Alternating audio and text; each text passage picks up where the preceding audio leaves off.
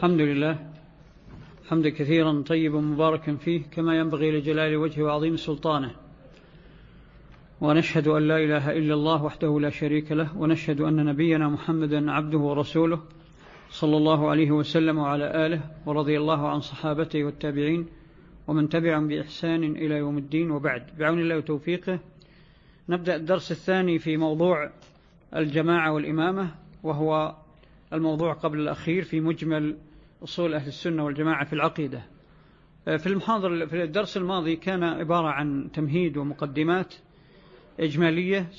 الآن نأخذ القواعد بشكل تفصيلي كما هي في الكتاب مع تعليق يسير. فلتفضل دكتور نايف في قراءة هذه القواعد. أحسن الله إليك.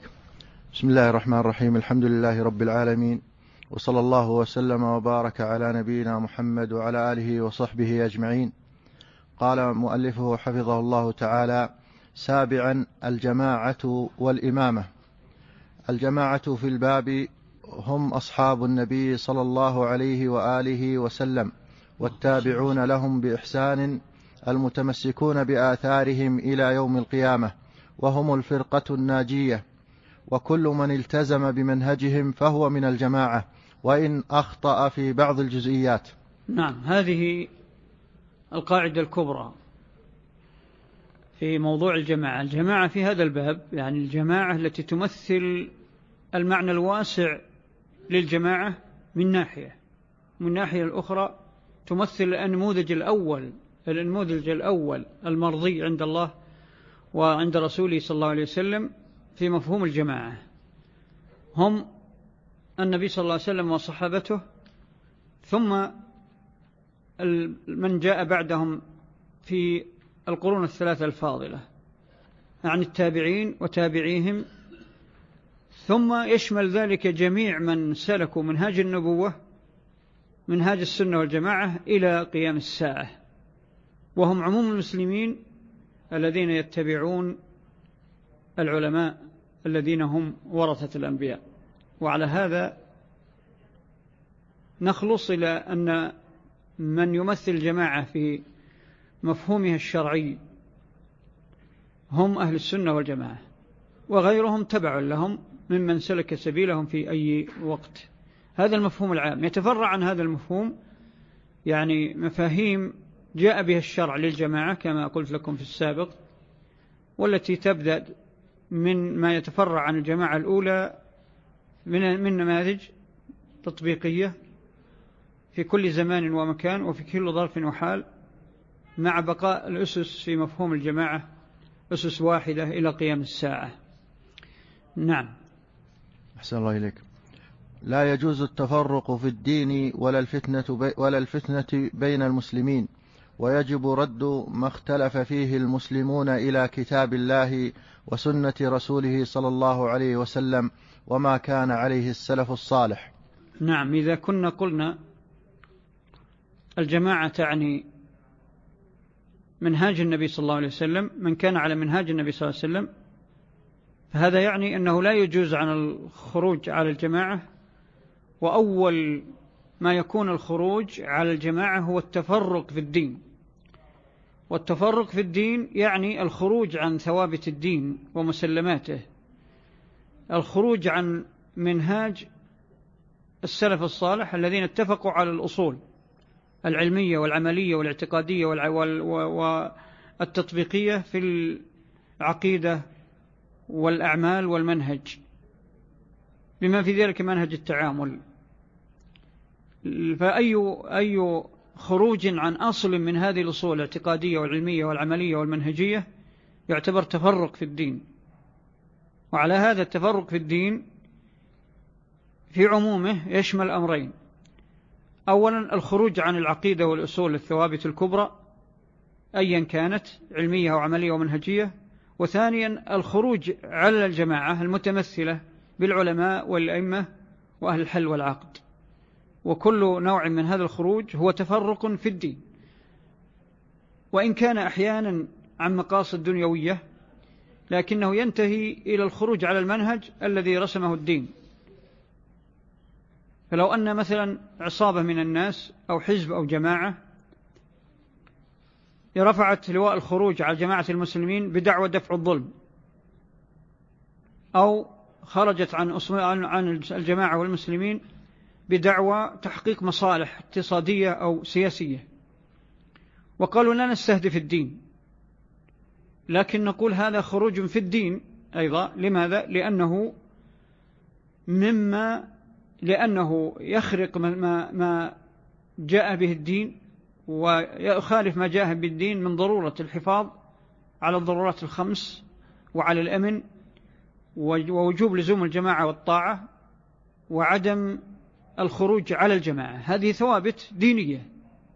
من خرج عنها بشعارة دنيوية فقد يعني خرج عن الجماعة في دينها ودنياها لأن الدين ما جاء فقط للثبات على ثوابت الاعتقاد العلمية فقط بل لابد من الثبات على أصول الحق العملية والمنهجية كما هو معروف. آه نعم ويجب رد ما اختلف فيه, اختلف فيه المسلمون إلى كتاب الله وسنة رسوله صلى الله عليه وسلم وما كان عليه السلف الصالح وهذا لا يمكن إلا من خلال الرجوع إلى الذين يستنبطونه كما قال عز وجل وإذا جاءهم أمر من الأمن أو, أو الخوف أذاعوا به ولو ردوه إلى الرسول وإلى أولي الأمر منهم لعلمه الذين يستنبطونه منهم. وهؤلاء لا شك أنهم العلماء. وهذا معنى الرد إلى الكتاب والسنة. نعم. أحسن الله إليك. من خرج عن الجماعة وجب نصحه ودعوته ومجادلته بالتي هي أحسن وإقامة الحجة عليه فإن تاب وإلا عوقب بما يستحق بما يستحق من شرعا. طبعا يعني إذا أخذنا بالقاعدة الثانية وهي أنه لا يجوز التفرق في الدين فمن فارق الجماعة وهو تفرق في الدين يجب حياله ما يلي. أولا النصيحة. طبعا النصيحة يسبقها التثبت لكن هذا أمر معلوم لأنه لا يمكن أن ينصح الناصح على منهج سليم إلا لمن ثبت عنده أنه أخطأ. وهذه قاعدة مهمة جدا قاعدة التثبت حتى من العالم من الجماعة. لا بد من تثبت من حال من خالف. كيف خالف؟ وبما خالف؟ ولماذا خالف؟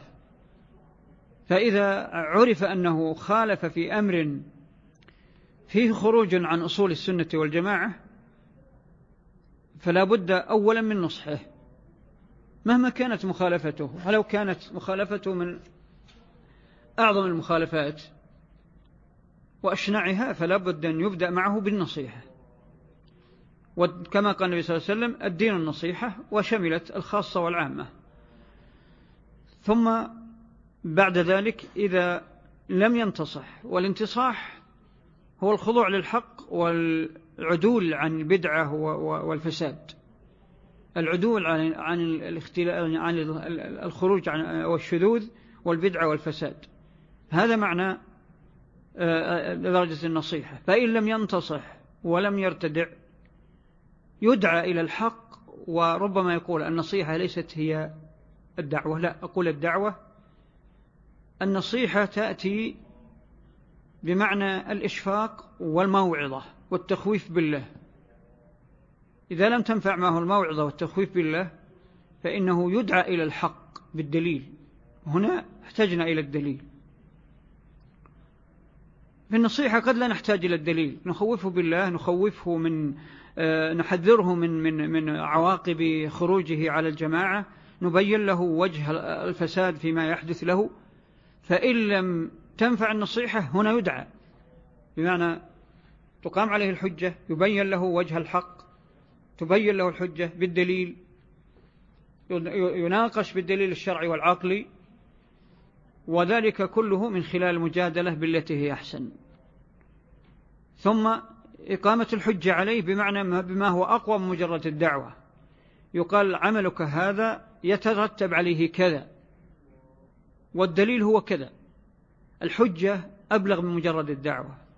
الحجة هي إشعاره بخطر ما يقوم به وسد منافذ الشبهة عنده فإذا لم تنفع فيه الحجة فمعناه أنه وقع في الذنب عمدا. إن تاب بعد إقامة الحجة وإلا عوقب بما يستحق شرعا. عوقب. من يعاقبه؟ هذه في الحقيقة لها درجات كثيرة جدا وتختلف بحال بحسب الحال والزمان والمكان والظروف. وبحسب قوة المسلمين وضعفهم قوة أهل السنة وضعفهم إن كان لأهل السنة سلطان فهنا هناك ما يرجع إلى السلطان فيقوم في يعني يعاقب المخالف بالعقوبة الشرعية التي رآه. فيما يرجع إلى من ينوبون عن السلطان كالعلماء والقضاة وأهل الحسبة. وأحيانا يكون العقاب بأدنى مسؤول. يعني أدنى مسؤول قريب من وجود هذه المشكلة قد يكون يرجع إليه الأمر في العقاب. لأن العقاب درجات. فإذا كان العقاب بحد فلا بد أن الرجوع فيه إلى أولي الأمر. وإذا لم يكن العقاب بحد إذا كان يمكن, يمكن العقاب بدون الحد الأكبر أو بدون الحد الشرعي فمن هنا يكون المعالجة بالعقاب بحسب الحال والظرف وحال قواعد الشرع وما يجتهد به أهل الزمان وأهل المكان الذي فيه مثل هذه المشكلات. كل بلد وزمن وحال له ظروفه. وما تخلو الأرض من وجود أهل العلم. يكون إليهم المرجع آه، في المسلمين في تلك الحال والظرف. نعم.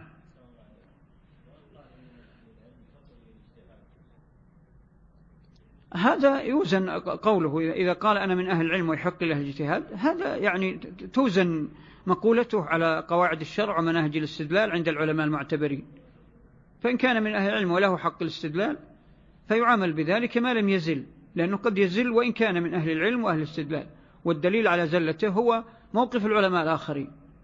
العلماء الآخرون هم الذين قد هم الذين يكشفون زلة العالم الذي يدعي العلم والاستعداد والمقدرة.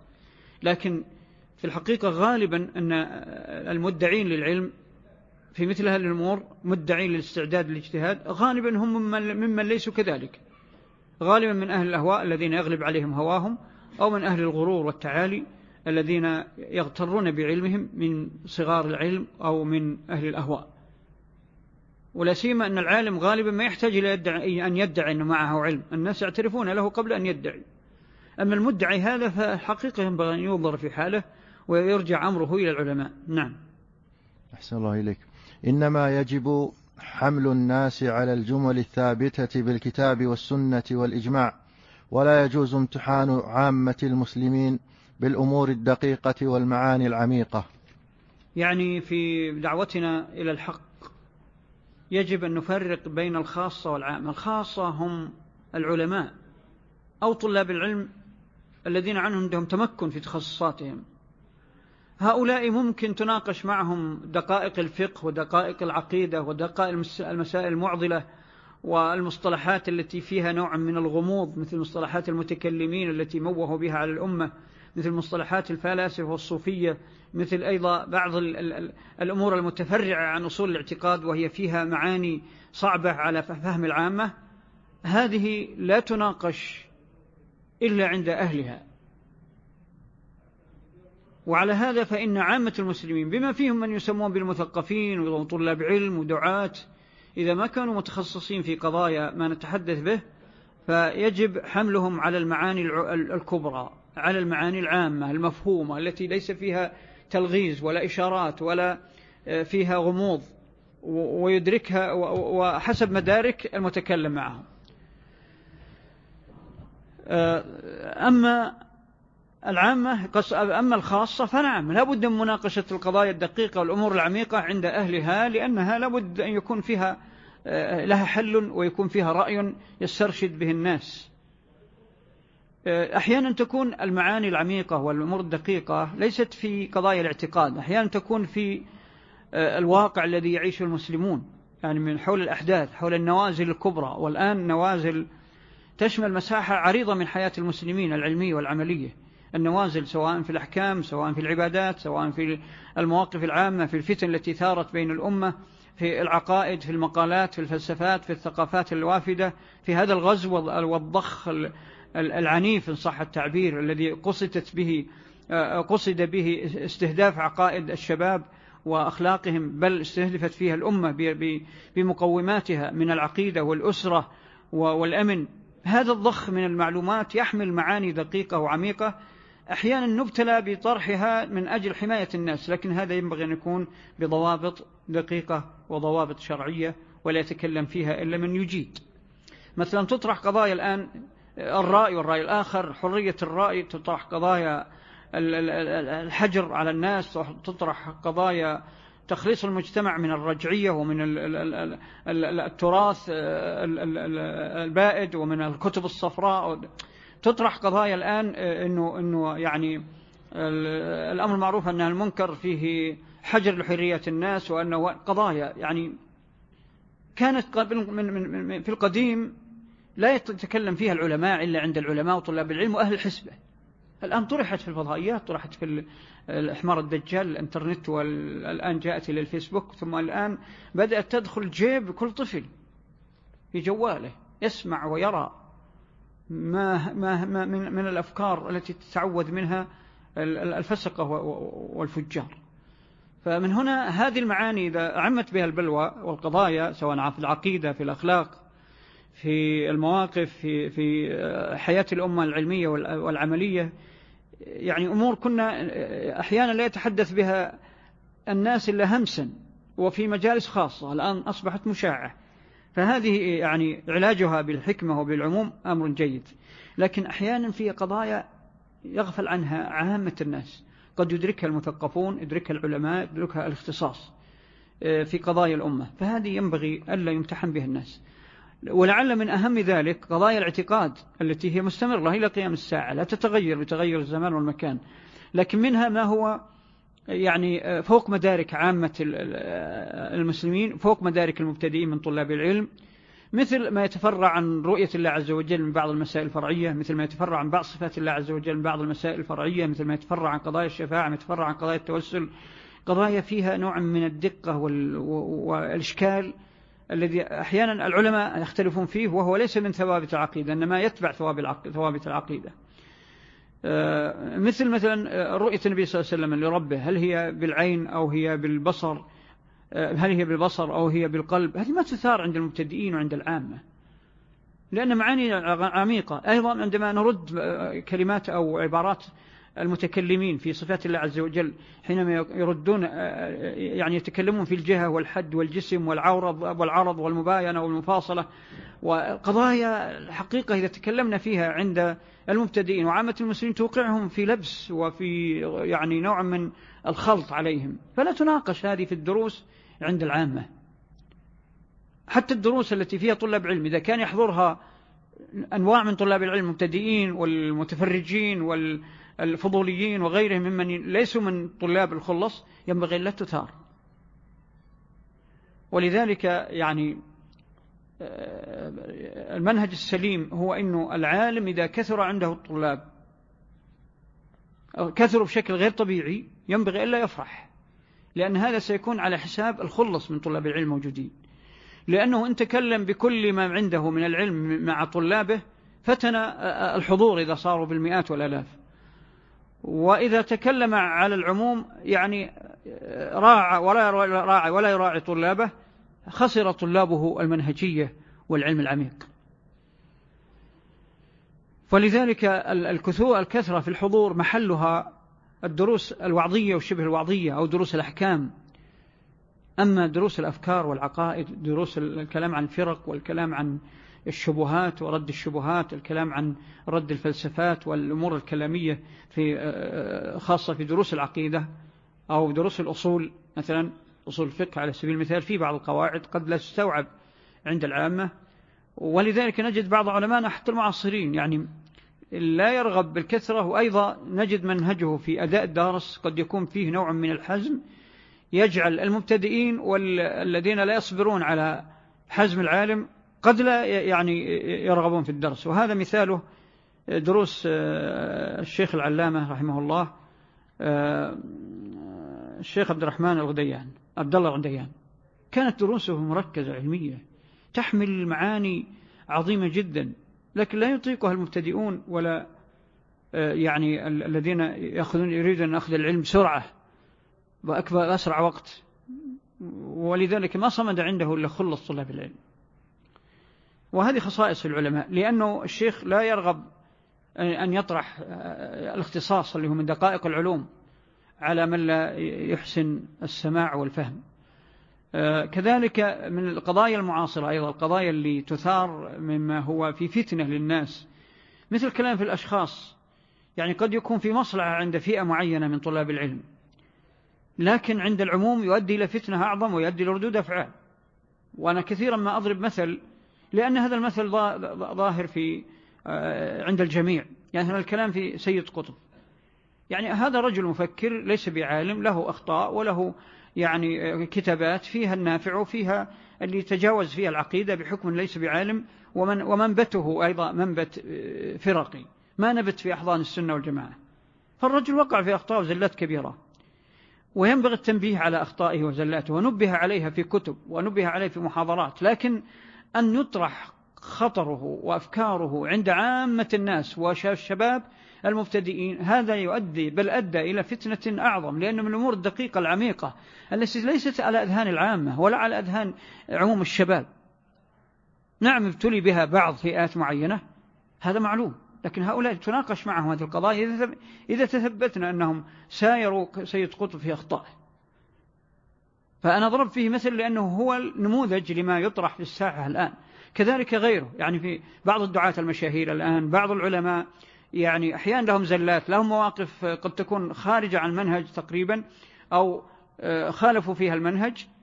نجد أن المخالفين لهم يطرحون نقدهم علنا في المنابر وفي الدروس العامة وبين بين المبتدئين ويعقدون في ذلك حلقات. أحيانا تكون دروس كاملة يسمونها دروس شرعية وهي كلام في الخلق من أوله إلى آخره. وأنا أذكر وقت قريب وربما يسمعني صاحب هذا الشأن أنه يعني واحد يقول إني كنت أسافر مسافة طويلة علشان حضور درس. يقسم بالله أنها أشهر طويلة. الدرس من أوله إلى آخره ما نتكلم فيه إلا في الخلق في الغيبة والنميمة. يسمونه جرح تعديل. هذا امتحان للخلق. هذا يا أخوان تفريق. نعم عند أهل العلم هذا واجب. عند المختصين من طلاب العلم واجب. في مناصحة الدعاة والكتاب وغيرهم الذي وقعت منهم هذه الأخطاء هذا واجب.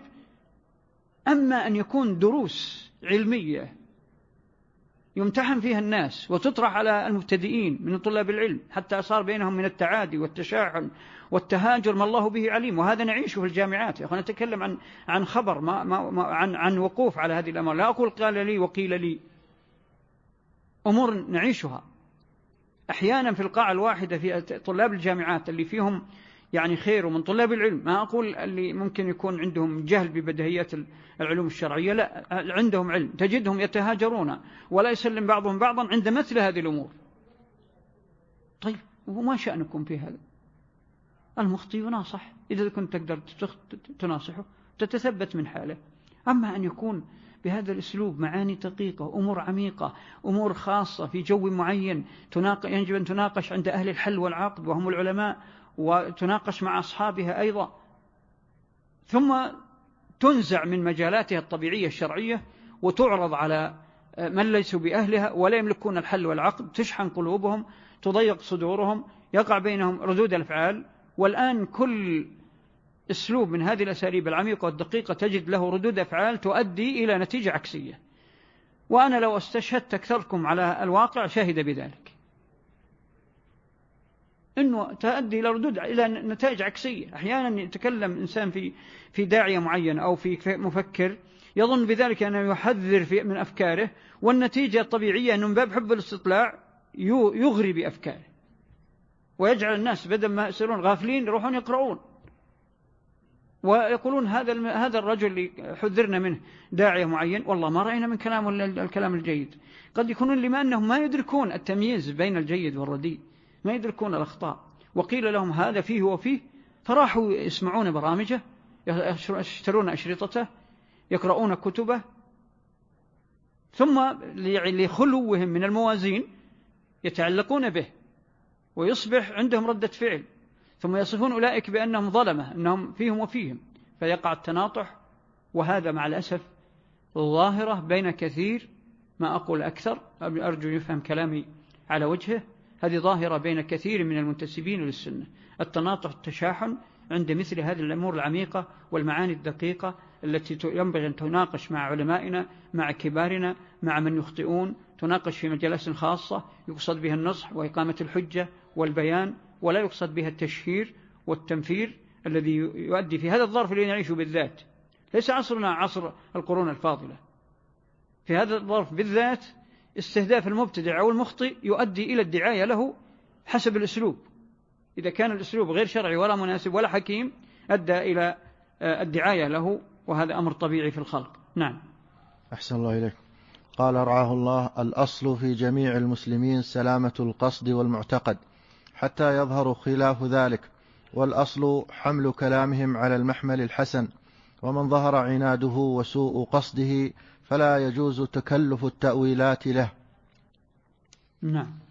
هذه فرع عما سبق. القواعد دي كل واحدة منها تتفرع عما سبق. يعني بمعنى أنه قد يقول قائل بعد أن نقول يجب حمل الناس على المحمل الجمل الثابتة. لماذا؟ لماذا؟ لأن الأصل في جميع المسلمين الأصل سلامة المقصد والمعتقد. هذا هو الأصل. يعني بمعنى أنه الأصل في المسلم أنه مسلم. الأصل أن المسلم نعامله بما يظهر لنا فيما يدعيه الأصل ما يدعيه هو. حتى يظهر خلاف ذلك والظهور يحتاج إلى التثبت. لأن حينما يظهر من مسلم من المسلمين خلاف الاعتقاد السليم أو خلاف المنهج السليم فإننا أولا يجب أن نتثبت من مما وقع منه. قد تكون زلة قد تكون فلتة لسان قد تكون وهم قد تكون يعني خانة التعبير. قد يكون عنده اشتباه. فإذا صار ذلك عرفنا أنه فعل هذه الزلة أو قالها دون أن يقصد المعنى السلبي أو المعنى الممنوع.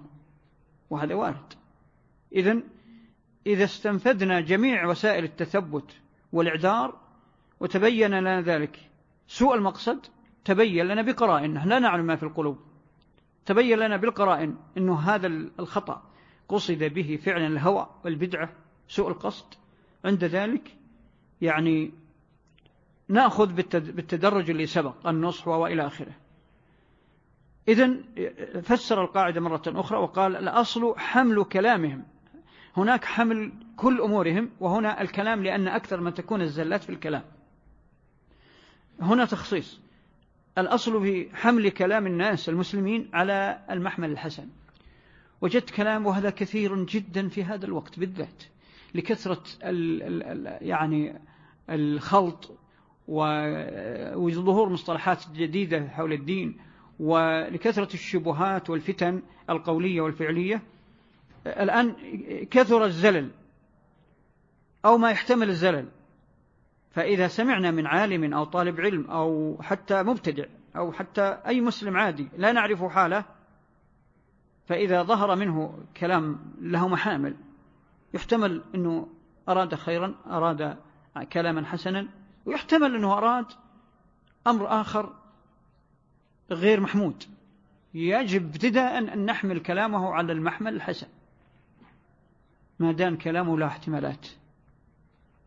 والعجيب أن أكثر ما يثار من فتنة الآن بين أهل السنة هو التقاط زلات بعض الدعاة وبعض طلاب العلم التي إذا أخذناها في سياقاتها وجدناها على غير ما نقد به أو على الأقل وجدناها تحتمل معنى حسنا تحتمل قصدا طيبا.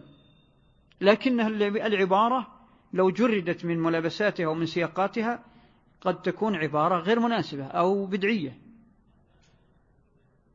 لكن أقول ومع ذلك الأصل الأصل الشرعي أن نحمل كلام إخواننا المسلمين حتى من غير السنة والجماعة. إذا ما كان يدعو إلى بدعته إذا كان أمر يحتمل فنحمله على المحمل الأحسن قدر الإمكان. إلا داعية البدعة. شوفوا داعية البدعة له كلام آخر. لأن داعية البدعة ليس الأصل فيه حسن النية فيما يدعو إليه من بدعة.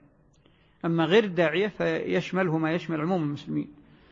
بعد التثبت وبعد التبين وبعد أن نقف على كلام الشخص ونجده لا يحتمل إلا المحمل السيء وفسره هو بالمحمل السيء. آه، أو لم يفسره لكن توافرت القرائن على أنه لا يحتمل محمل الحسن. هنا من ظهر عناده وسوء قصده فلا يجوز تكلف التأويلات له. هذا ميزان صعب تحقيقه لكن بالتطبيقات والميران لطالب العلم الداعية يستطيع بإذن الله أن يميز بين هذا وذاك. آه، نعم اقرأ. نعم.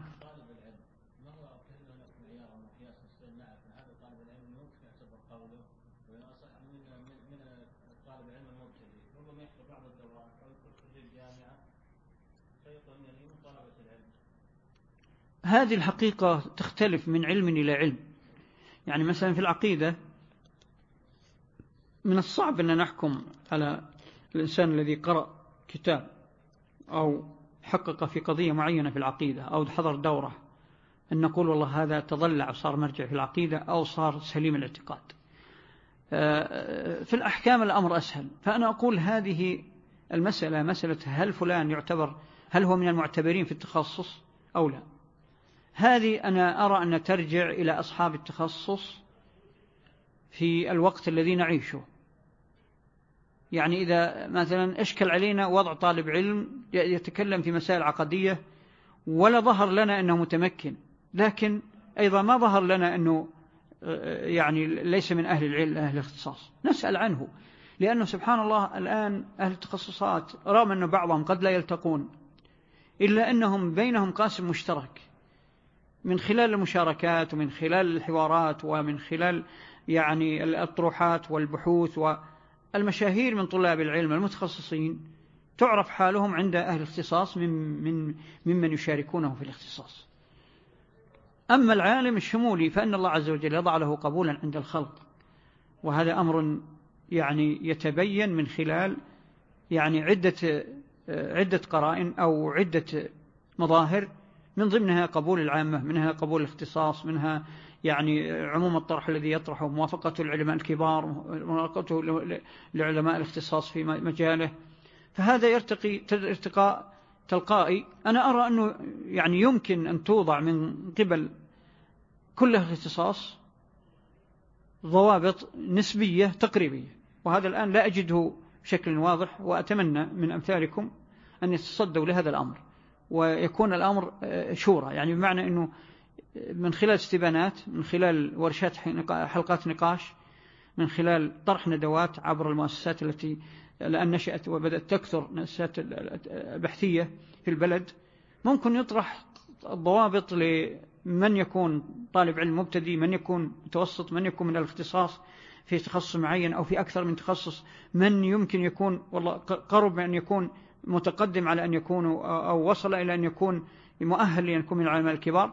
هذه في العصر الحاضر نحتاج ضبطها بضوابط مع أنها هي فطرية في الأصل هي فطرية لكن الآن تعقدت الأمور وأصبحت الدعاوى كثيرة والتبس الأمر على الناس كثرة الفتن فأرى أنه هذه الأمور تضبط. أنا ما أستطيع أن أبدي ضوابط الآن. أقرأ. أحسن الله إليك. فرق أهل القبلة الخارجة عن السنة متوعدون بالهلاك والنار وحكمهم حكم عامة أهل الوعيد إلا من كان منهم كافرا في الباطن أو كان خلافه في أصول العقيدة التي أجمع عليها السلف. والفرق نعم. نعم. والفرقة؟ والفرقة الخارجة عن الإسلام كفار في الجملة وحكمهم حكم المرتدين. هذا أيضا من الأمور التي موازينها واضحة عند أهل الاختصاص لا عند عامة طلاب العلم وفضلا عن المثقفين والعامة. أولا فرقة القبلة لا تعني كل من انتسب الإسلام. أهل القبلة من هم؟ هم كل من يشهد لا إله إلا الله وأن محمد رسول الله ويلتزم لوازمها وشروطها ويصلي إلى قبلة المسلمين. سموا أهل القبلة لأنهم تجمعهم القبلة. جميع فرق المسلمين يجمعهم التوجه إلى القبلة. آه، آه، إذا كان يعني من كان من أهل القبلة خرج عن السنة والجماعة في أصل أو أكثر من أصول السنة والجماعة التي لا تؤدي إلى الخروج عن الدين والملة فهذا يسمى من فرق المسلمين. وهي الفرق الثنتين والسبعين التي ذكرها النبي صلى الله عليه وسلم في حديث تعداد الفرق حينما عد اليهود 71 والنصارى 72 وهذه الأمة 73 كلها هالك إلا واحدة فالثنتين والسبعين هم من أهل القبلة الذين هم مسلمون لكن ارتكبوا بدعة. خرجوا عن السنة والجماعة في أصل أو أكثر الاعتقاد والعلم والعمل والمناهج والمواقف والمواقف لأن الخروج في المواقف العجيب أنه هو الأظهر على مدى التاريخ. يعني الخوارج خرجت في الموقف قبل أن تعلن الافتراق. الرافضة خرجت في الموقف قبل أن تعلن الافتراق. وكان الموقف الذي وقفته تجاه المسلمين تجاه الجماعة هو الذي آه، كشف عقائدها. انكفشت انكفش انكشفت عقائد القوم بعدما وقف. كذلك مثلا معتزلة ما كان يعرف أنهم على الاعتزال مع أنهم موجود عندهم فكر الاعتزال من قبل إلا عندما انكشفوا في في المخالفة العامة. عندما خرجوا عن السنة والجماعة الخروج العملي في إعلان آه، آه، واصل بن عطاء وعمرو بن عبيد مخالفتهم للحسن البصري في قضية وأهل السنة في قضية مرتكب الكبيرة. قالوا في منزل من المنزلتين هذه القشة التي قسمت ظهر البعير وإلا فالمفارقة موجودة من قبل. المفارقة العملية هي لتكشف المفارقة العقدية والمفارقة الأخرى في بأنواعها إذن فرق أهل القبلة هم الذين خرجوا عن السنة والجماعة ولم يخرجوا بما يخرجهم عن الملة. وعلى هذا وهذا مهم جدا. ليس من كل من ادعى الإسلام هو من أهل القبلة. حتى لو صلى إلى القبلة. سيأتي بيان ذلك. هم متوعدون في الهلاك الفرق مثلا الخوارج. الشيعة لا أعني الباطنية والرافضة. هذا ينتحلون التشيع. بل أمر عجب. إلى الآن تجد ما عندهم في التشيع العواطف. لاحظوهم. ما عندهم. حتى التشيع مو في العمق. هو عواطف. نياحة وبكاء يعني ثارات إثارة الأخبار المزعجة المثيرة المكذوبة. قلب الأدلة أحيانا على غير وجهها. فهم الآن يعتمدون على آه، قتل الحسين في كربلاء. يعتمدون على والقصة ضدهم وليست معهم. ويعتمدون على حديث غدير خم. والعجيب أن الحديث ضدهم وليس معهم. وأيضا على الكذب. يعني الآن هم يظهرون عندهم وعندنا وعند العالم كله أننا نبغض أهل البيت. يا أخوان من هو اللي يبغض أهل البيت؟ هاتوا لي واحد من أهل السنة برا كان أو فاجرا يبغض أهل البيت. سبحان الله يكذبون يصدقون كذبهم ويريدون أن نصدق كذباتهم. وهكذا كذب متراكم. فهؤلاء أصلا دعواهم أنهم من المسلمين. منقوضة بفعلهم وقولهم. ما أحتاج ما أحتاج نتكلف أنا أشوف بعض طلاب العلم يروح ينبش عن أصولهم ال 11 أو 12 أو ما أدري كم يعني حسب آه، تقسيماتها عند أهل العلم. على أنها هذه الأصول تخرج من الملة. بل كل أصل واحد كل أصل واحد من أصولهم تجعلهم ليسوا من أهل القبلة. قطعا. ابتداء من الإمامة المهدية الرجعة الوصية البداء التقية. إلى آخر حلقة من حلقات ما يتدينون به. يعني ظلمات بعضها فوق بعض. هؤلاء أصلا على جميع المبادئ الشرعية والعقلية والعرفية والاعتبارية والتاريخية ليسوا من المسلمين وإن ادعوا. هم عبارة عن فرس مجوس لبسوا عباءة الإسلام. فهذا هذا نأخذ بموازين بالموازين الشرعية الثابتة وبالموازين العقلية والتاريخية. هاتوا لنا مثلا البنود التي يفرق فيها بين المسلم وغير المسلم من خلال القرآن والسنة من خلال منهج النبوة من خلال منهج الصالحين من هذه الأمة سبيل المؤمنين من خلال القرآن كما قلت من خلال التاريخ من خلال المبادئ العقلية البدهية. كيف تدين بدين ترى أن نقلته ارتدوا كيف؟ الذين نقلوا الدين من هم؟ أليس الصحابة؟ هل نقله علي بن أبي طالب فقط؟ أو بعض البيت ثلاثة وأربعة نقلوا. فكيف تدين بدين ترى أن الذين نقلوه لك حتى القرآن الذين نقلوه لك هم عندك مرتدون؟ كيف يعني تريد أن تعظم رسول نبي صلى الله عليه وسلم وأنت تطعن في عرضه؟ يعني أمور فعلا ما يعني لا تعقل إطلاقا لا يستغيها يستسيغها عاقل لكن إذا استحكم الهوى يعني الإنسان يضل عن البدهيات فعلى هذا فرق أهل القبلة. الخارجون عن السنة متوعدون من لا الخارجين عن الملة. الخارجون عن الملة ليسوا من أهل القبلة. حكمهم حكم عامة أهل الوعيد. لأن البدع من الوعيد. فرق أهل القبلة. مثل من عددتهم لكم. الخوارج الشيعة اللي تتمثل في الزيدية. ومثل القدرية الثانية. تمثل المعتزلة. المعتزلة الأشاعرة الماتريدية الكرامية الكلابية كل هذه فرق وأيضا عامة عوام الطرق الصوفية عوامهم الذين لم يتلبسوا بشركيات. هؤلاء من المسلمين. ولهم ما المسلمين وعليه مع المسلمين. وهم من أهل الوعيد لأن الكبائر أعظم الذنوب. الكبائر هي أعظم الذنوب فهم من أهل الذنوب. من لم يتم من مات وهو على بدعته فهو تحت مشيئة الله. إن شاء الله غفر له وإن شاء عذبه وإذا عذب مصيره الجنة. بالأسباب التي ذكرها الله وذكر رسوله صلى الله عليه وسلم. إلا من كان كافرا في الباطن هذا ليس لا سبيل لنا إليه. لكن نستثنيه لنقول لمن يخادعنا إن كنت كافرا في الباطن فلا ينفعك خداعك. والله عز وجل يعني آه، سيجازيك باستهزائك ومكرك ويكون هذا منافق في الدرك الأسفل من النار أسفل حتى من المشركين لأنه خادع. ثم قال أو كان خلافه في أصول العقيدة التي أجمع السلف عليها. كل الأصول التي ذكرتها لبعض الفرق هي خلاف إجماع السلف في كل أصل منها يخالف إجماع السلف وقطعيات الدين. والفرقة الخارجة عن الإسلام كفار في الجملة ألا أعددتها لكم؟ مثل الفرق المجوسية الفارسية ومثل الباطنية ومثل غلاة الجهمية مثل آه، غلاة المتصوفة أصحاب الاتحاد والحلول وحدة الوجود مثل من يسمون بالفلاسفة الإسلاميين لأنهم باطنية وغلاة متصوفة ومثل في العصر الحديث البهائية والبابية والقاديانية ومثل أصحاب العقائد من الحداثيين آه، والحداثيون طبعا هم فرع عن الباطنية.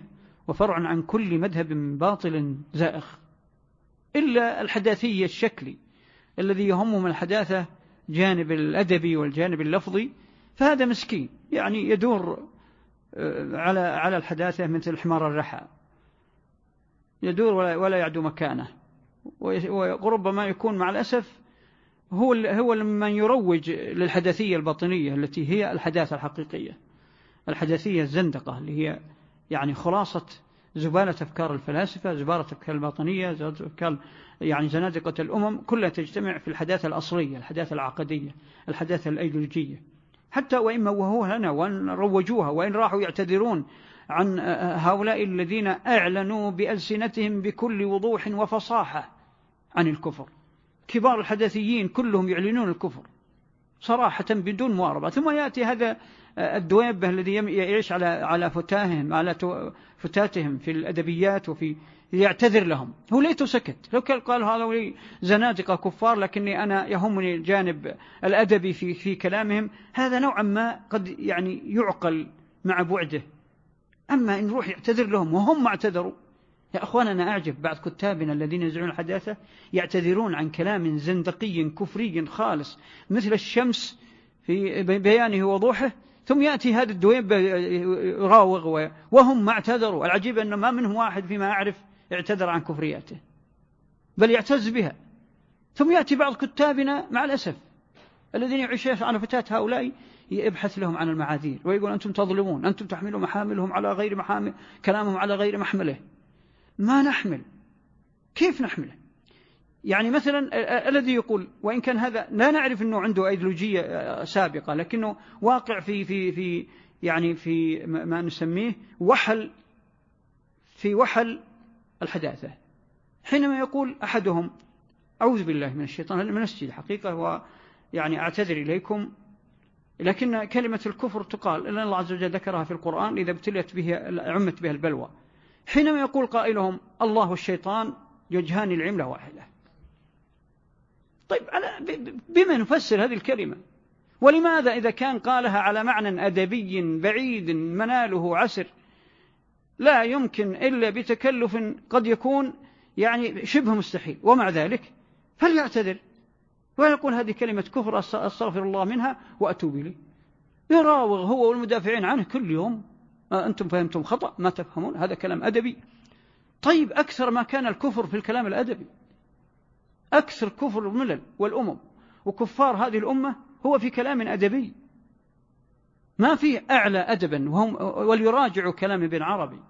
يعني لا أعرف في فصاحته وأدبه واختيار العبارات على منهج الأدباء كذلك من ابن عربي الطائي الذي أعلن الكفر الصريح ببلاغة متناهية.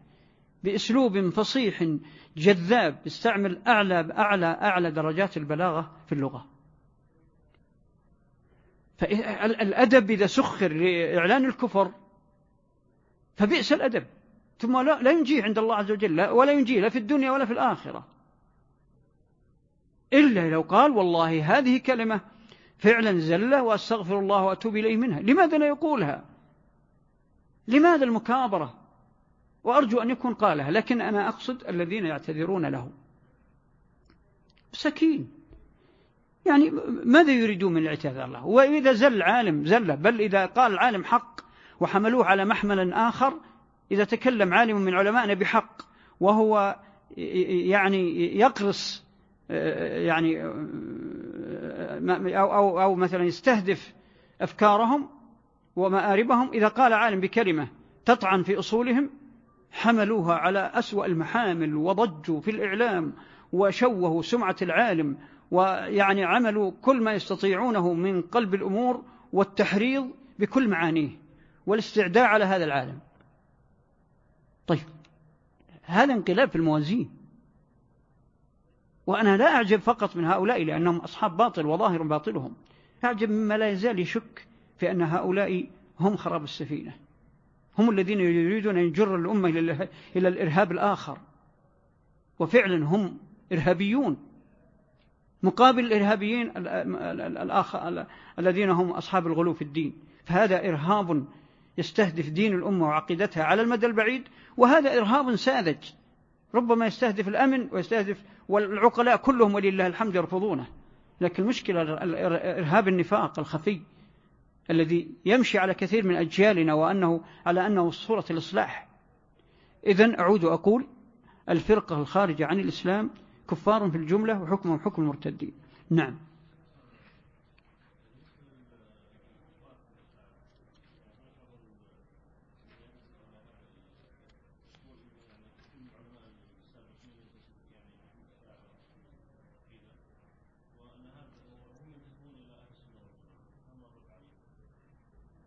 مثل يعني أناس ينتسبون للسنة والجماعة وهم من الأشاعرة مثلا. هذه فيها تفصيل يعني آه، مسألة الانتساب للأشاعرة ترجع إلى حقيقة الدعوة.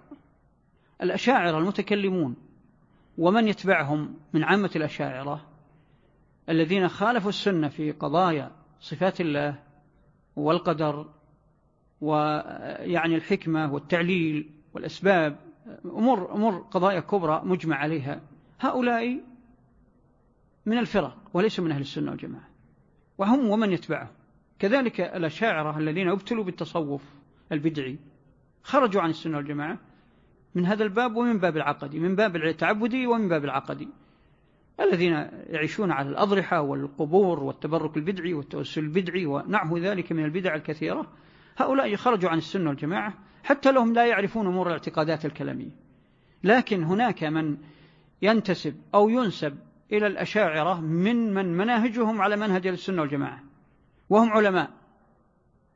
مثل البيهقي مثل الخطابي مثل النووي مثل ابن حجر وكوكبة من المحدثين. هؤلاء إذا كانت مناهجهم مناهج أهل السنة في عموم الدين وفي, وفي قضايا الصفات. يعني مثلا يذمون الكلام يذمون علم الكلام يذمون التأويل لكنهم يقعون بتأويلات عن التباس. انت عندهم التباس خاصة في الصفات. فهؤلاء هم من علماء السنة الذين وقعوا في زلات. والله أعلم. أحسن الله إليك. الجمعة والجماعة من أعظم من أعظم شعائر الإسلام الظاهرة. والصلاة خلف مستور الحال من المسلمين صحيحة وتركها بدعوى جهالة حاله بدعة. نعم. طبعا هذه معاني عامة عظيمة رغم أننا نمارسها ولله الحمد في حياتنا لكن في الحقيقة نغفل ونذهل عما تحمله من معاني في يعني نصرة الدين وتحقيق العزة. ونصر السنة وتحقيق المرجعية في الأمة تحقيق ال ال يعني معاقد العز معاقد العز في المجتمع والأمة اللي هي هذه الجمعة الجمعة التي يجتمع فيها المسلمون على صلاة الجمعة الأسبوعية. الآن عند كثير حتى من أهل السنة أصبحت يعني شعيرة معتادة فقط لا يفقه معناها ما معنى الجمعة؟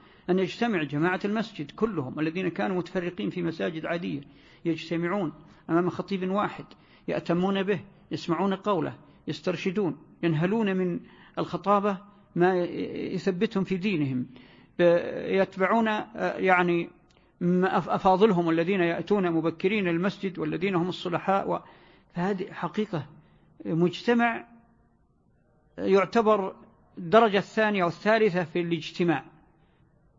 فالجمعة والجماعة الجماعة أكبر من معنى الجمعة تشمل الجميع. من أعظم شعائر الإسلام الظاهرة إنما شرعت لما تحققه من قوة وعزة وتحققه من خير عميم للمجتمع في دينه ودنياه. فهي من شعائر الإسلام الظاهرة. ليست مجرد عبادات أوسع من كونها عبادات. فهي شعائر فيها معاني عظيمة اجتماعية وعلى جميع يعني أنواع الحياة اليومية للمسلمين وغيرها. هي مظهر عز. وعلى هذا الصلاة خلف مستور الحال من المسلمين صحيحة حتى في الجمعة حتى في الجماعة حتى في الصلاة في الحج حتى في الحرمين المجامع الكبرى للجماعة الصلاة خلف مستور الحال من المسلمين صحيحة.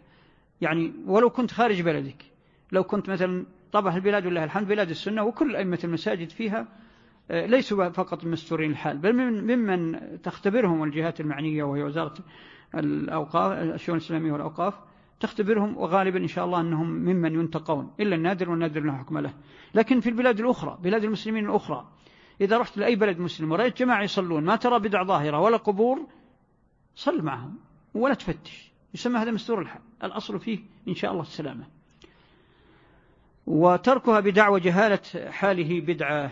طبعا بعض الناس قد يقول والله هل أحد بيترك الصلاة لأنه ما يجهل لأنه يجهل يجهل حال الإمام؟ نقول يوجد نعم يوجد وكثير الآن في بعض البلاد الإسلامية يكون فيها بعض المبتدئين المتدينين أو بعض طلاب العلم الذين عندهم شيء من الجهل. يقول والله أنا هذا ما أعرفه. يعني تكثر البدع في هذه البلاد وأنا الله ما أعرف هذا. أنا ما أصلي خلفه. وأحيانا قد يترك الجماعة. كنت جنب المسجد يقول ما أدري إيش حال الإمام أنا ما مصلي. صل. الأصل أن تصلي. آه، لكن إذا ظهر لك شيء ذلك سيأتي في القاعدة التالية. نعم. أحسن الله إليك. لا تجوز الصلاة خلف من يظهر البدعة أو الفجور من المسلمين مع إمكانها خلف غيره وإن وقعت صحت ويأثم فاعلها إذا قصد دفع مفسدة أعظم. إلا إذا ويأثم فاعلها أحسن الله إليك ويأثم فاعلها إلا إذا قصد دفع مفسدة أعظم فإن لم يوجد إلا مثل مثله أو شر منه جازت خلفه ولا يجوز تركها ومن حكم ومن حكم بكفره فلا تصح الصلاة خلفه.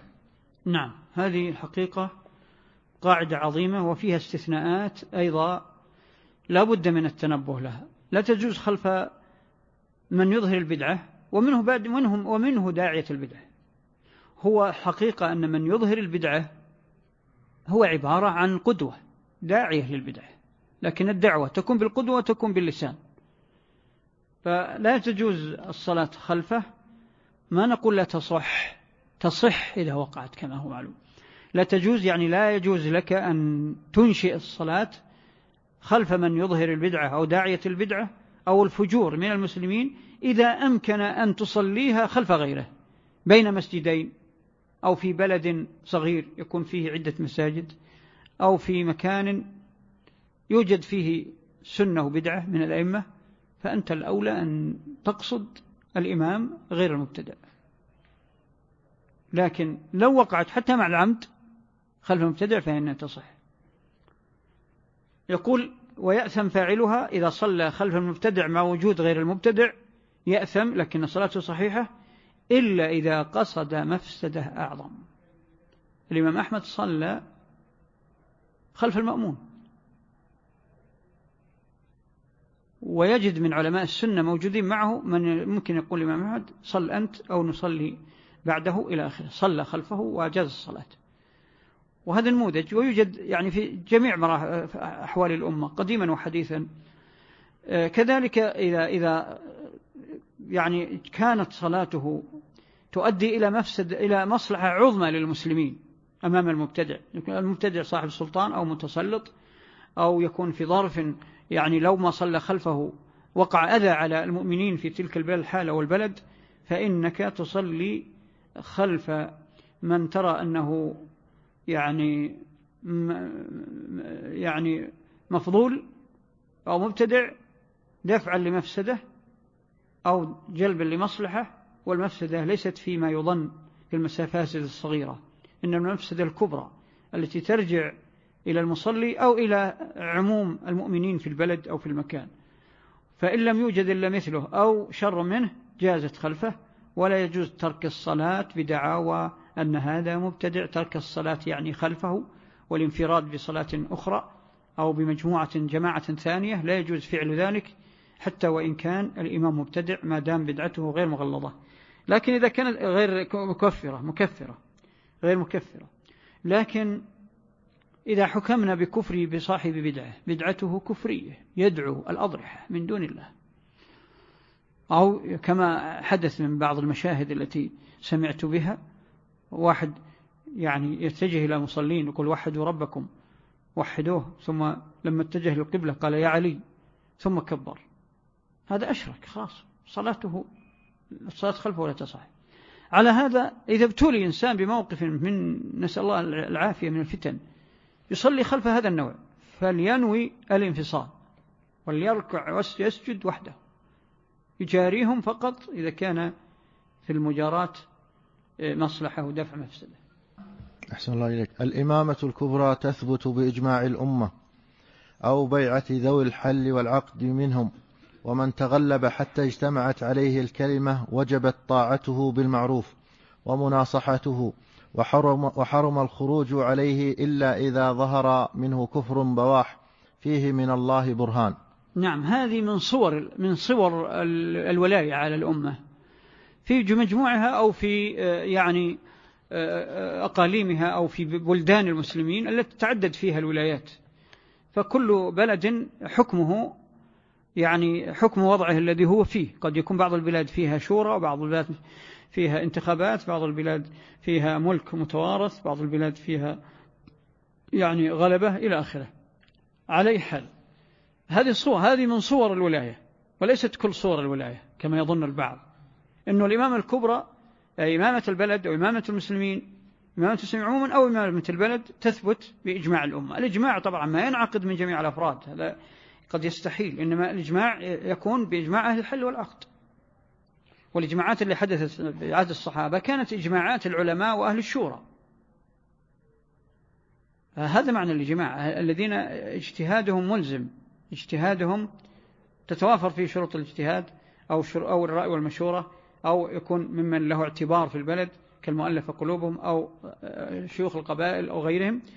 إذا اتفق أهل الحل والعقد الذين أناط الله بهم الحكم فهذا إجماع منهم. فإذا إجمعوا على ولاية والي انعقدت له الإمامة كذلك بيعة ذوي الحل والعقد ولو لم يكن بإجماع قد يكون بالأغلبية. أو بمن يتم بهم الإجراء. أحيانا يكون أهل الحل والعقد غير متواجدين في المكان أو في الزمان لكن وجد منهم من بايع وانعقدت البيعة في تلك اللحظة فمن هنا هؤلاء, هؤلاء ذوي حل وعقد. حتى أحيانا يكون ما معهم علماء. قد يكون في محضر يكون فيه قواد الجيوش يكون فيه وزراء يكون فيه يعني أهل رأي ومشورة مستشارين يكون فيه ناس لهم اعتبارهم بمعنى أنهم لهم أثر في في يعني في ما يسمى بوضع البلد. فهؤلاء إذا بايعوا فهم من أهل الحل والعقد. كذلك إذا كان الولاية تتم بالغلبة. يعني يوجد ناس اثنين أو ثلاثة أو أربعة يتقاتلون على السلطة وواحد منهم تمكن. اختلف من زمن إلى زمن من حال إلى حال تمكن. يعني أخذ بمقاليد البلد الأساسية. هنا تجب بيعته حقنا للدماء وله الولاية. كذلك تحدث بالتوارث كما قلت. قد يكون ملك أوصى لغيره من أقاربه أو لابنه أو رئيس. فتمت الوصية وانعقدت البيعة لذلك الولي ولي العهد أو صارت عهد له من الوالي فمن هنا أيضا يثبت به الإمامة. وغير ذلك من الطرق التي يستتب فيها الأمن وتتحقق فيها ولو أدنى المصالح وتدرى فيها المفاسد العظمى. نعم. أحسن الله إليك. الصلاة والحج والجهاد واجبة مع أئمة المسلمين وإن جاروا. يعني بمعنى مصالح الأمة الدينية والدنيوية يجب أن تكون خلف الحكام وإن كانوا من ذوي الجور والظلم والأثرة.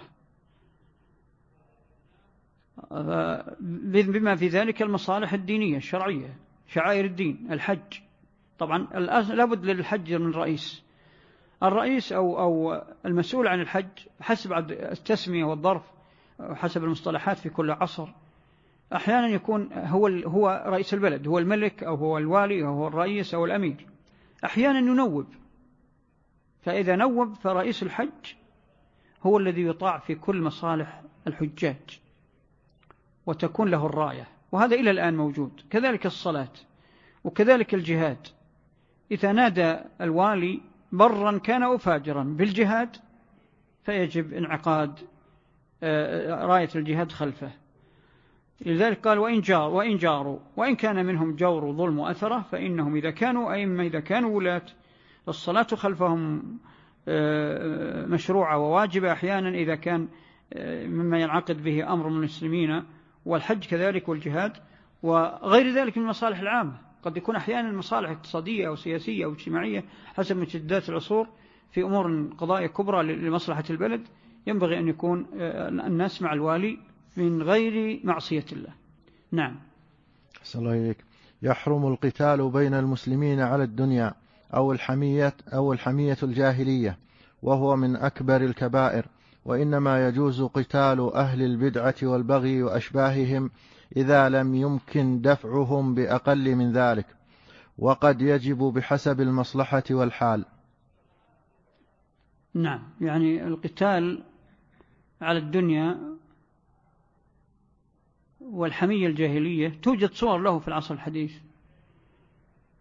وهو من أكبر الكبائر وإنما يجوز قتال أهل البدع والبغي وأشباههم إذا لم يمكن دفعهم بأقل من القتال وقد يجب بحسب المصلحة المال والحال. هذا تفريع عن قاعدة سبقته لكن مسألة القتال الأصل في القتال أن يكون في نشر الدين أو الدفاع عنه أو الدفاع عن أمن البلد الدفاع يعني عن مصالح البلد الاقتصادية كما يكون عند البغاة وقطاع الطرق ونحوهم الذين يستهدفون المال ويستهدفون المصالح يكون القتال أيضا في دفع في دفع كل ما يخل بأمن البلاد أيا كان الدافع لمن يخل بالأمن هذا جائز. أما ما أن يكون القتال لأمور دنيوية خالصة مثل الحصول على مال بين فئات من المسلمين. ما هو بين والي وبغاة أو, أو, أو, أو غيرهم. يعني الوالي له أن يدافع عن أموال البلد إذا استهدفت. ويكون قتال المعتدي أو الباغي من الجهاد. فإذا أمور لابد التفريق فيها بينه ما هو شروع في أصله وبين ما هو أنشئ بين فئتين من المؤمنين من أجل مثلا القتال على أمر دنيا أو على أرض. لا لأجل إقامة شعيرة الله أو دفع مفسدة عظمى إنما مجرد القتال على وطن بدون اعتبار مصالح البلاد المشروعة أو بدون اعتبار الدين. وكذلك القتال على أمور قبلية أو ثارات قديمة أو على شعارات جاهلية حزبية هذا كله يكون من قتال الجاهلية ولا يجوز المسلم يشارك فيه. نعم.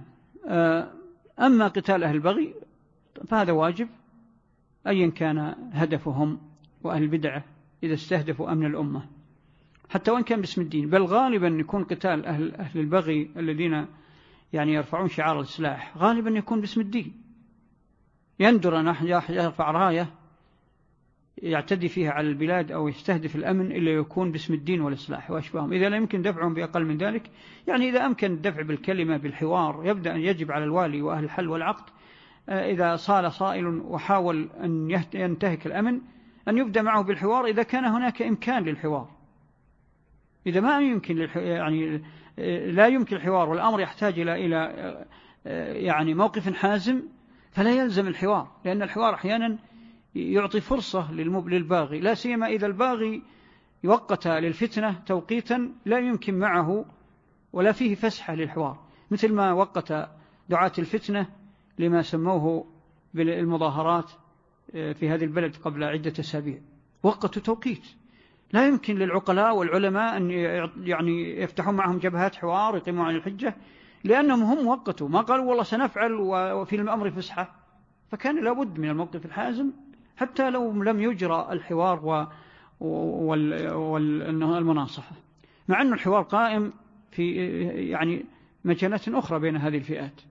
لكن عندما استهدفوا هذا الأمر بسرعة وبوقت يعني لا يمكن ليس فيه إمهال كان موقف العلماء والدولة والمصلحين والدعاة والأخيار في البلد بل بجميع عقلاء البلد موقف ولله الحمد أجمعوا عليه. دون أن يستنفذوا أو يعملوا بالإجراءات النصح والمحاورة لأن لا مجال للنصح والمحاورة لا وقت يعني. نعم.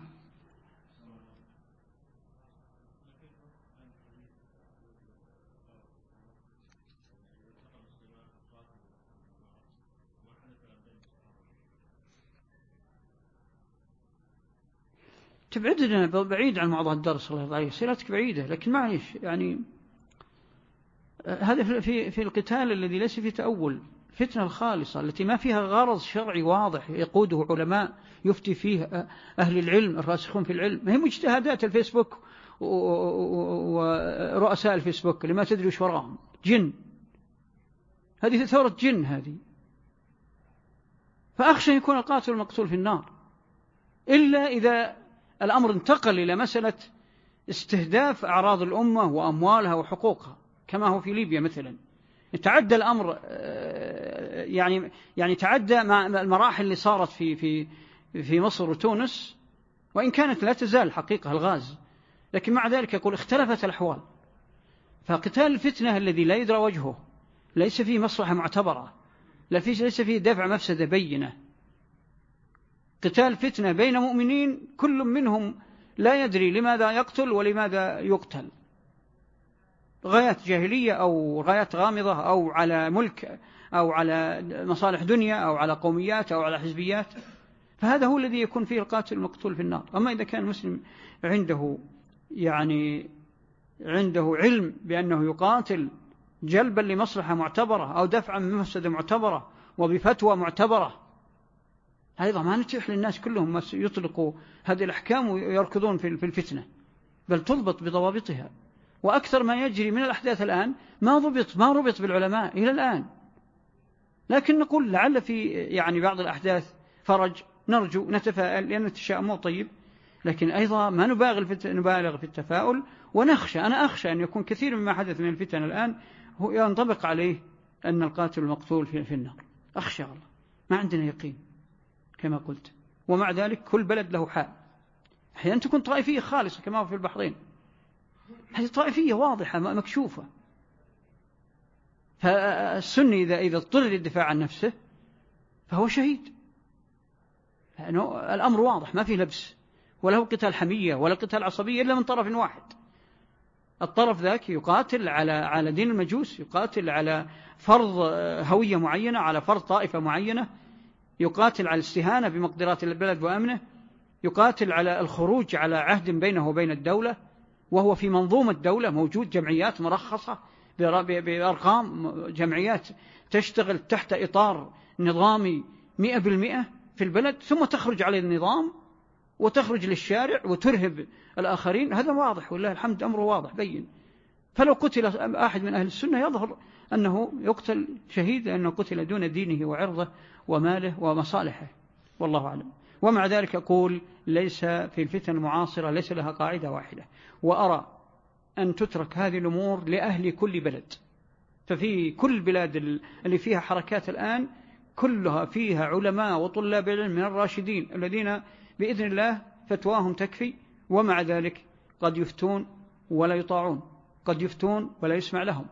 هذه طبيعة الفتنة. نعم. أحسن الله إليك. الصحابة الكرام كلهم عدول وهم أفضل هذه الأمة. والشهادة لهم بالإيمان والفضل أصل قطعي معلوم من الدين بالضرورة ومحبتهم دين وإيمان وبغضهم كفر ونفاق مع الكف عما شجر بينهم وترك الخوض فيه بما يقدح في قدرهم. وأفضلهم, وأفضلهم أبو بكر ثم عمر ثم عثمان ثم علي وهم الخلفاء الراشدون وتثبت خلافة كل منهم حسب ترتيبهم. نعم ماشي واضح إن شاء الله. ومن الدين محبة آل رسول الله صلى الله عليه وآله وسلم وأهل بيته وتوليهم وتعظيم قدر أزواجه أمهات المؤمنين ومعرفة فضل ومعرفة فضلهن ومحبة أئمة السلف وعلماء السنة والتابعين لهم بإحسان ومجانبة أهل البدع والأهواء. كذلك هذه واضحة لله الحمد هذا ديننا. نعم. أحسن الله إليك. الجهاد في سبيل الله ذروة سنام الإسلام وهو ماض إلى قيام الساعة. نعم هذا أيضا أصل عظيم. أصل عظيم من أصول الدين القطعية الضرورية وهو ماض كما جاءت الأخبار عن النبي صلى الله عليه وسلم إلى قيام الساعة إلى أن يكون آخر جهاد هو الجهاد الذي يكون بين المسلمين والدجال. بين المسلمين والدجال واليهود وجنود الدجال اليهود وغيرهم. وبذلك لا يبقى إلا المؤمنون إلا سنين عديدة سنين معدودة آه، في عهد آه، عيسى عليه السلام والمهدي. وبذلك يكون الجهاد موصول. لكن الجهاد وصلته أو, أو كونه موصول لا يعني أنه لابد في كل يوم جهاد. اصبروا التاريخ. تجدون في بعض الفترات تكون الأمة إما في حالة ضعف أو في حالة استقرار. قد يكون الجهاد فيها أحيانا مرابطة. مثل الجيوش الموجودة الآن تعتبر رباط. مثل مثلا في بلدنا هنا سلاح الحدود هذا رباط هذه ثغور. آه، أنا أذكر قيل لي في سؤال سابق وحقيقة نسيت أن أجيب بجواب أوضح مما قلته ذلك الوقت. يقول أنه يعني المرجع الأمة هم أهل الرباط. طبعا هذا كلام فيه مغالطة. أهل الرباط في اختصاصهم. في الحقيقة أهل الرباط عندنا في بلدنا الآن المرابطون الذين في الثغور هو يقول قصد أهل الثغور أقصد يقول هم هم مرجع الفتوى أهل الثغور. وأهل الثغور هم أهل الرباط. المرابطون الآن عندنا أهل الرباط وأهل الثغور هم شبابنا الذين في سلاح الحدود في حرس الحدود. هذا فعلا واقعا وعملا. وهم ليس فيهم عالم كبير يقول أنا مرجع الأمة. وكل زمن له حاله. يعني مثلا في في في القرن الأول والثاني والثالث كان العلماء يتناوبون الثغور يرابطون في بعض. الإمام أحمد رابط بعض الوقت.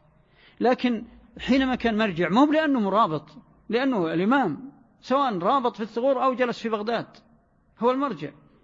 هذه مغالطات. الآن بعض الشباب يقول العلماء القاعدين هذول اللي موجودين يقصدون مشايخنا ليس هم المرجع إنما المرجع علماء الثغور وعلماء الثغور جن. ولا في مغارات؟ لا نعرف وينهم فينبغي أن نأخذ الأمور بموازين الشرعية ولن ننجرف أمام هذه العواطف غير المنضبطة. نعم. أحسن الله إليه قال حفظه الله الأمر بالمعروف والنهي عن المنكر على ما توجبه الشريعة من أعظم شعائر الإسلام نعم وأسباب حفظ جماعته. نعم. وهما يجبان بحسب الطاعة والمصلحة معتبرة في ذلك. نعم لا شك هذا من من ثوابت الدين وسلماته بل هو مما ميز الله به هذه الأمة واصطفاها به وكانت خير أمة أخرجت للناس. كما قال عز وجل كنتم خير أمة أخرجت للناس. تأمرون بالمعروف وتنهون عن المنكر وتؤمنون بالله. هذه الخصائص عظيمة تبقى باقية لقيام الساعة ولا يجوز إلغاؤه ولا تبديله. ف... والأمر المعروف أنه ممكن من حمد الله وهذا مما يجب أن يعني نشكر الله عليه ونشكر أيضا من قام به. من لا يشكر الله من لا يشكر الناس. وجود الأمر المعروف عندنا في مؤسسة رسمية ترعاها الدولة حتى وإن كانت فيها شيء من الضعف و يعني نحمد الله عز وجل أن الله وفق خادم الحرمين وفقه الله لكل خير لأن يدعم يعني هذه الرئاسة ببعض الدعم. لكن وإن كانت ينقصها وظائف ينقصها بعض الإمكانات و يعني هذا أمر طبيعي في حياة الناس ما هو كل شيء كامل. لكن مجرد وجود ومبدأ أن يكون من ضمن مؤسسات الدولة ومن دون دستورها أيضا نظام الحكم الأمر المعروف أن المنكر هذا يا أخوان والله نعمة. نحمد الله عليه ويجب أن نحافظ عليها ويجب أن نضع أيدينا بأيدي ولاة الأمر للمحافظة عليها وأن أيضا نعتقد عقيدة الراسخة بأنها من أسباب حفظ الأمن في هذه البلاد ومن أسباب دفع البلاء عنا. أن حقيقة إذا نظرنا في أنفسنا أهل هذا البلد عموما حكاما محكومين وجدنا أن عندنا من التجاوزات والتقصير والتفلت والملل من الدين والإعراض عن كثير من ديننا نجد مما يجعلنا فعلا نخاف الله نخاف من ذنوبنا ونقول اللهم سلم سلم. لكن ولنعلم أنه من ثوابت هذا البلد ومن أسباب بقاء الأمن فيه وبقاء يعني يعني الكيان الكيان الدولة وكيان المجتمع أن من أعظم أسبابه وجود الأمر المعروف أن المنكر ولو كان ضعيفا.